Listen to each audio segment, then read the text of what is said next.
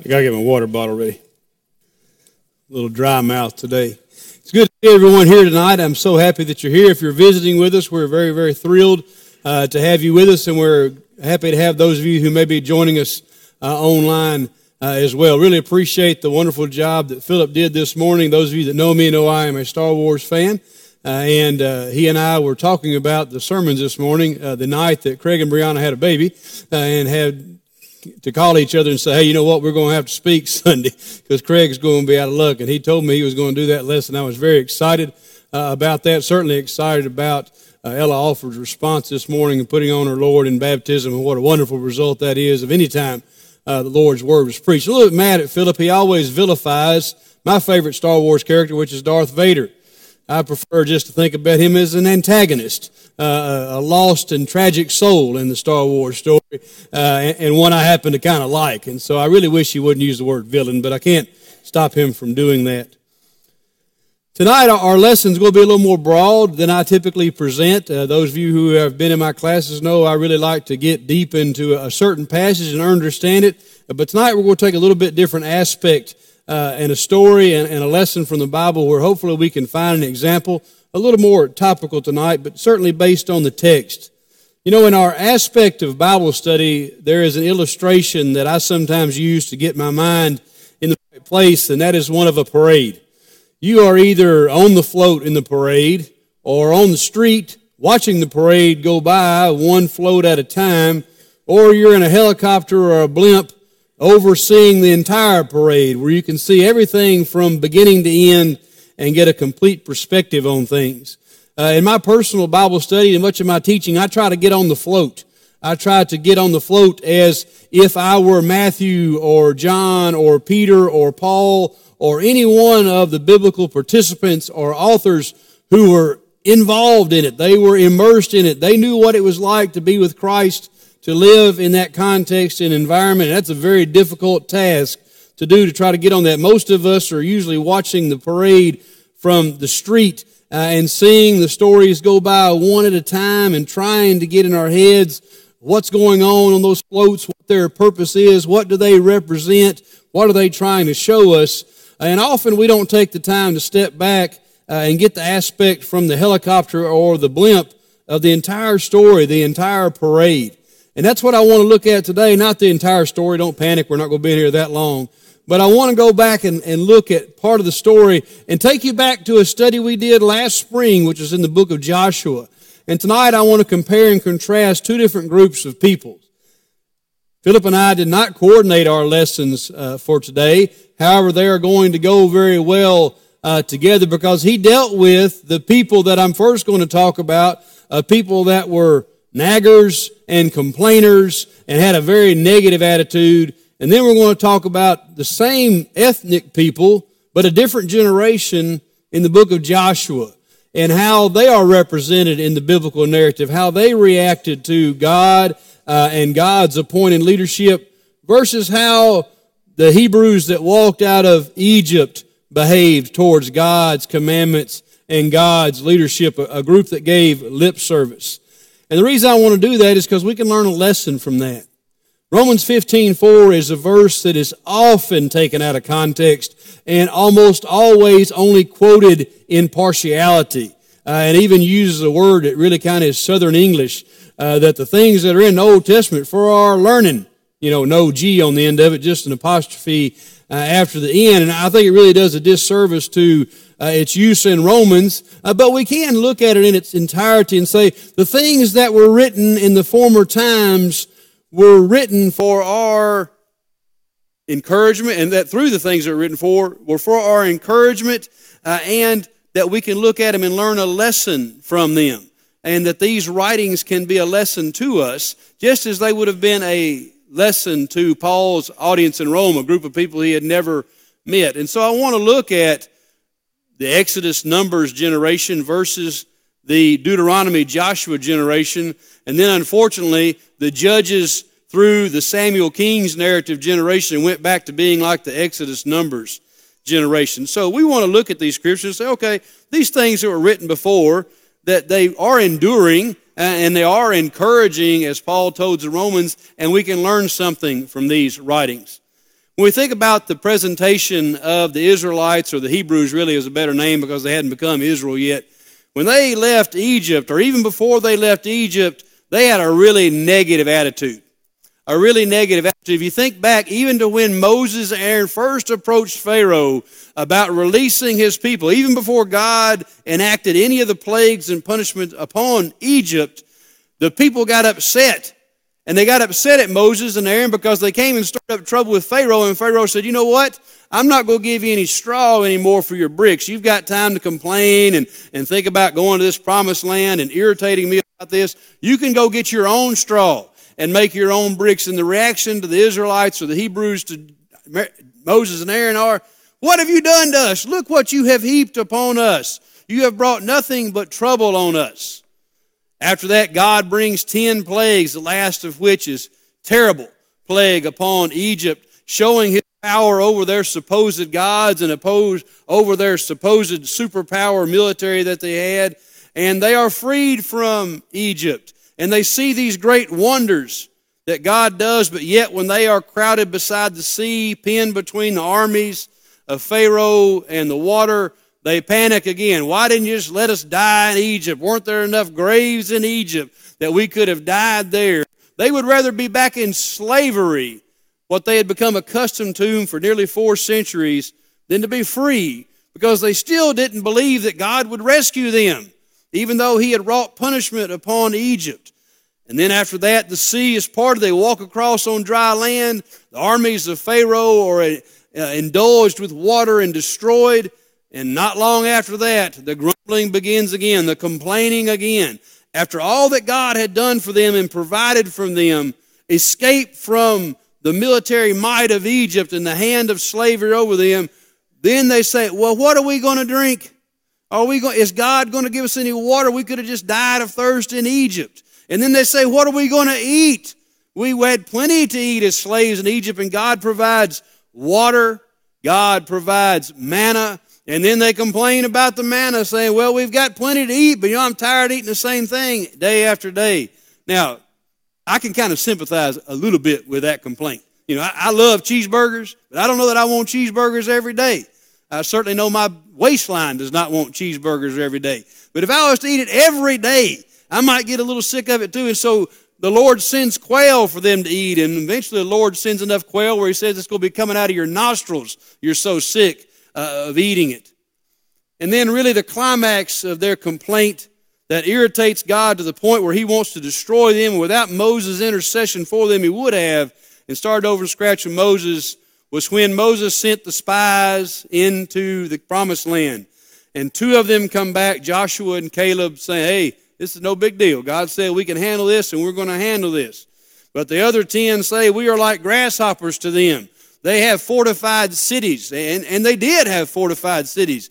Uh, and they were a military people, whereas the slaves coming out of Egypt had no military training whatsoever. They were scared, but they had a lack of faith in God. Now God's brought us out here for nothing. We can't go into this promised land. Oh, I wish we were back in Egypt where we had beds to sleep in and plenty of things to eat. Constantly wanting to go back to a former way of life as slaves. Well, God has had enough. And he tells this generation of Israelites, after Moses buys them life, it says, You who are military age and above are going to die in this wilderness. But the next generation, those born in the wilderness and those younger at that time, you're going to see the promised land. You're going to enjoy the promise that I gave way back to Abraham and be able to enter into the promised land. And you see, we need to think about what kind of people we're going to be, not just as a community, as a congregation, Lord's Church, but as individuals.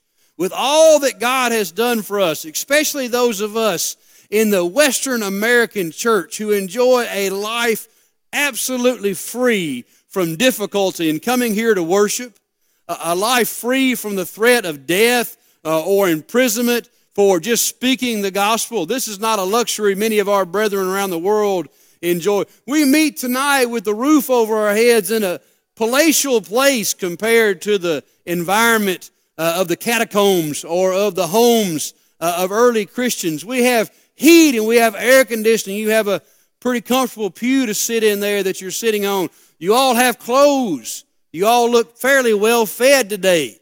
We enjoy a great many luxuries, but yet we still find things to complain about to God. God, you have given me the privilege of living in the wealthiest nation that has ever existed on the face of the planet. You give me the privilege uh, of having a congregation with godly and stable leadership. Many of you know what it's like to be at a congregation without godly and stable leadership. You've put me in a place where I, am never without someone to visit me, or I'm not without someone to talk to if I want to, and I'm not without a way to get involved in Lord's work unless I don't want to. But yet, somebody still finds room to complain. Somebody's not going to like the color of the new carpet. I kind of like the half and half look we got going on right here. A little bit of the old stuff, a little bit of the new, a little bit of yin, a little bit of yang. I kind of like it. But say goodbye to it because it's going to be gone. There's going to be handrails on this stage in the next week. Somebody's going to complain about that. Somebody's not going to like the color of the walls. Somebody's not going to like the temperature of the air. There's all manner of things that complain about it. I'm just going to go and tell you if that's the kind of person you are, I don't want to hear it. Don't come to me. I don't have complaint department hanging on my door, and I really don't care. Now, if you've got concerns about serving God and, and want to know something about the Bible and how you can better please God, I'd love to help you, and I'd love for you to help me in those same things. But we grumble and complain despite all that God has given us. You have sitting in your laps, I told my faith builders class this morning, a luxury that for the first 15 centuries of Christianity did not exist. You have the Lord's complete revealed word, the whole parade sitting in your lap in your language. You know, they used to cut people up and throw them in the river for translating the Bible into English. You live in the lap of Christian luxury in this country that we live in, and yet we still find room to complain. Even though we can read all about that, what God has done for us, and beyond the salvation of walking through a sea or deliverance from human bondage, we have the message of Jesus Christ who died beaten like a filthy animal and put up on a cross for you and yet we still find room to complain. Perhaps he did, but it's sure not recorded in the Gospels that Jesus complained. Really, at any time. Jesus got upset. Jesus lectured people. Jesus loved people. Jesus wasn't a complainer and a grumbler. Even though he had come to live in this filthy world, a divine being that has existed since before creation, put on a, a body that felt cold and, and suffered illness and was tempted, the Hebrew writer would say, in every way that we are but he didn't grumble and complain. And so why do we?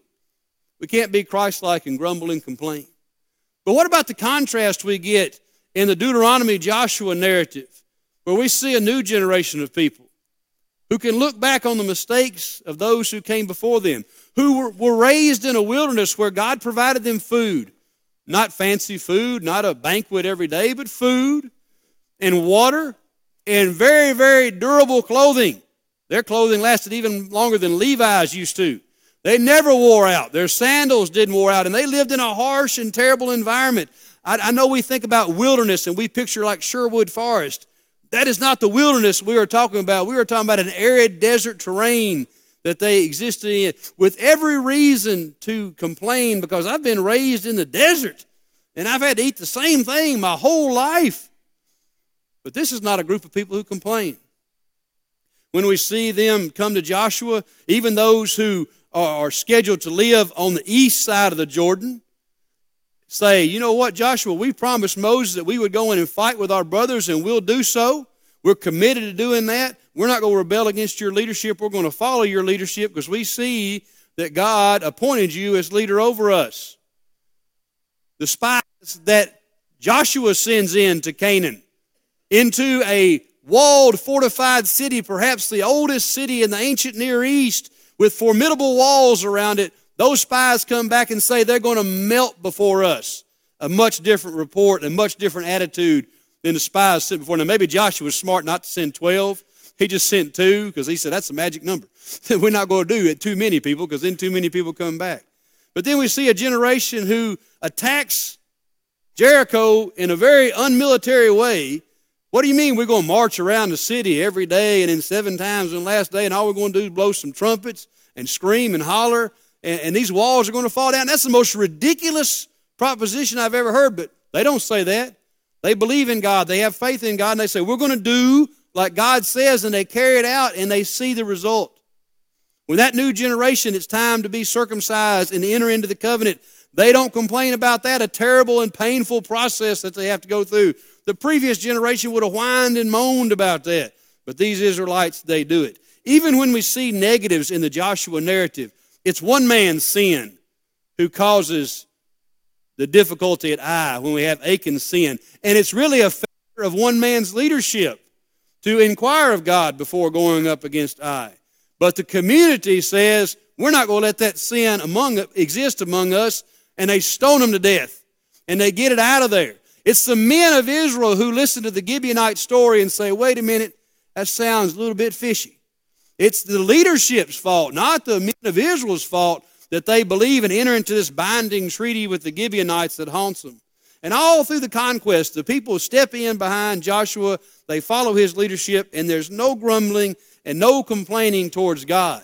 The only grumbling and complaining they do is, Joshua, why did you let those Gibeonites trick you?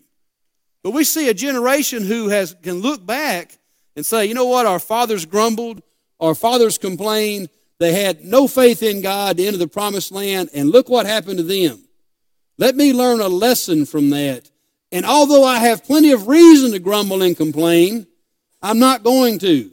Even though God asked me to do strange and unusual things, I'm not going to. Even though God asked me to put myself through a painful medical procedure, I'm not going to complain. Even though I'm going to march into the same territory that my forefathers said is full of fortified cities and we look like grasshoppers to them, you know, those people hadn't changed.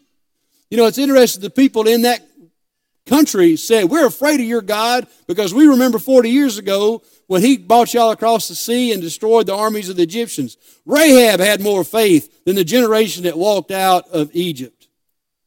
And so when we look back at that and think about those examples, that is a yin and a yang, a black and a white, a good and an evil way to look at it. We need to think about that example. And instead of being grumblers and complainers and thinking about the things God hasn't done for us, to think about the things that God has done for us and the comfortable privilege we have of worshiping God in freedom and in, the, in luxury here in our time. Because what, what, what happens when the time comes when we don't have that privilege anymore?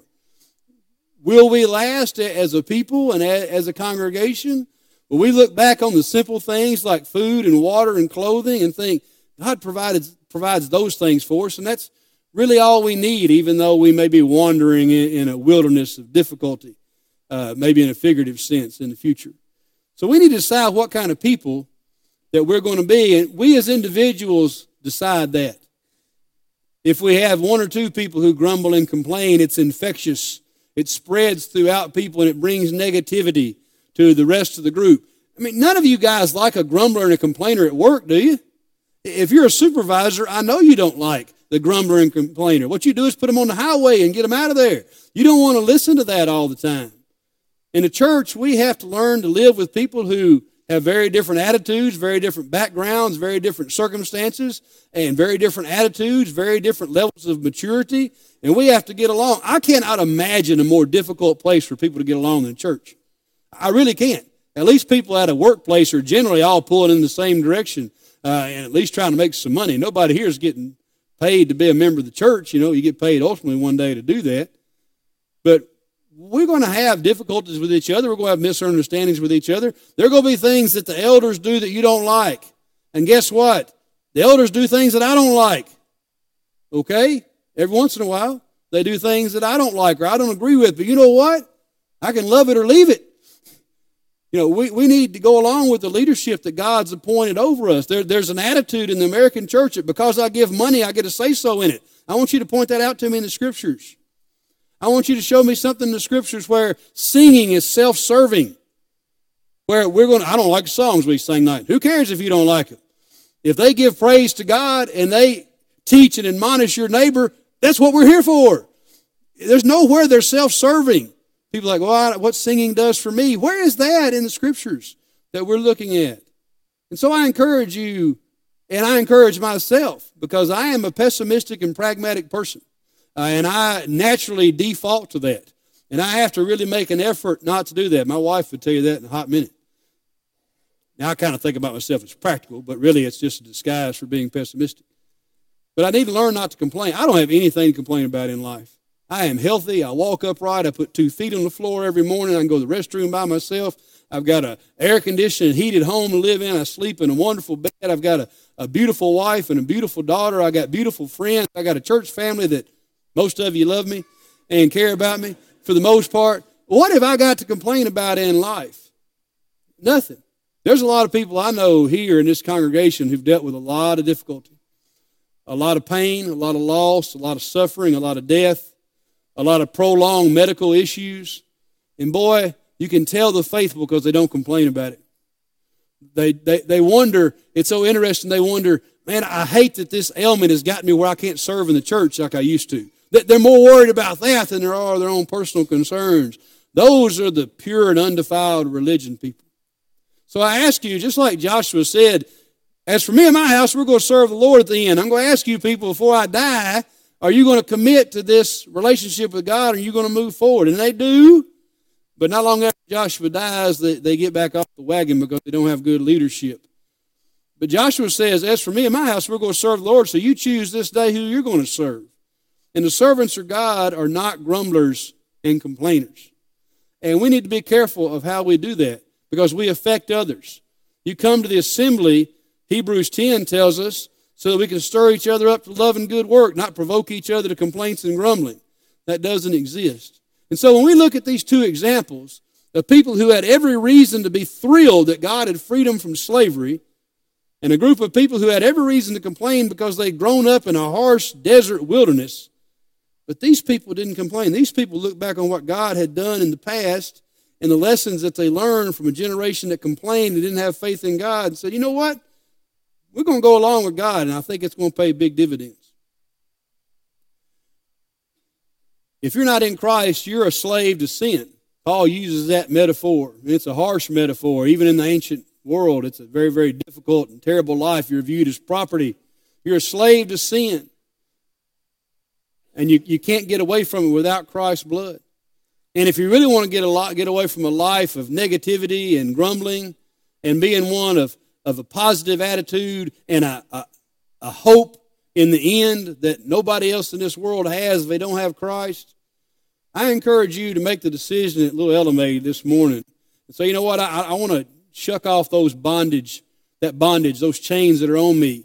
And I want to be like the new people of Christ. I want to be delivered the Exodus narrative is perfectly in line with the narrative of Christ's death and resurrection and deliverance from sin and slavery that it involves. I encourage you tonight to be a positive person, to look forward, to think about the things that God has done for other people, the things that God could do for you, and be saved. Put on Christ in baptism tonight. Don't hesitate. The world could end tonight. The world could end tomorrow. We don't know. Your life could end tonight or tomorrow. Think about how many people didn't expect to die in floods and, and other natural catastrophes that came upon them suddenly. Perhaps you live your life in one of grumbling and complaint. I encourage you to put that behind you. I encourage you to ask the Lord for help for that.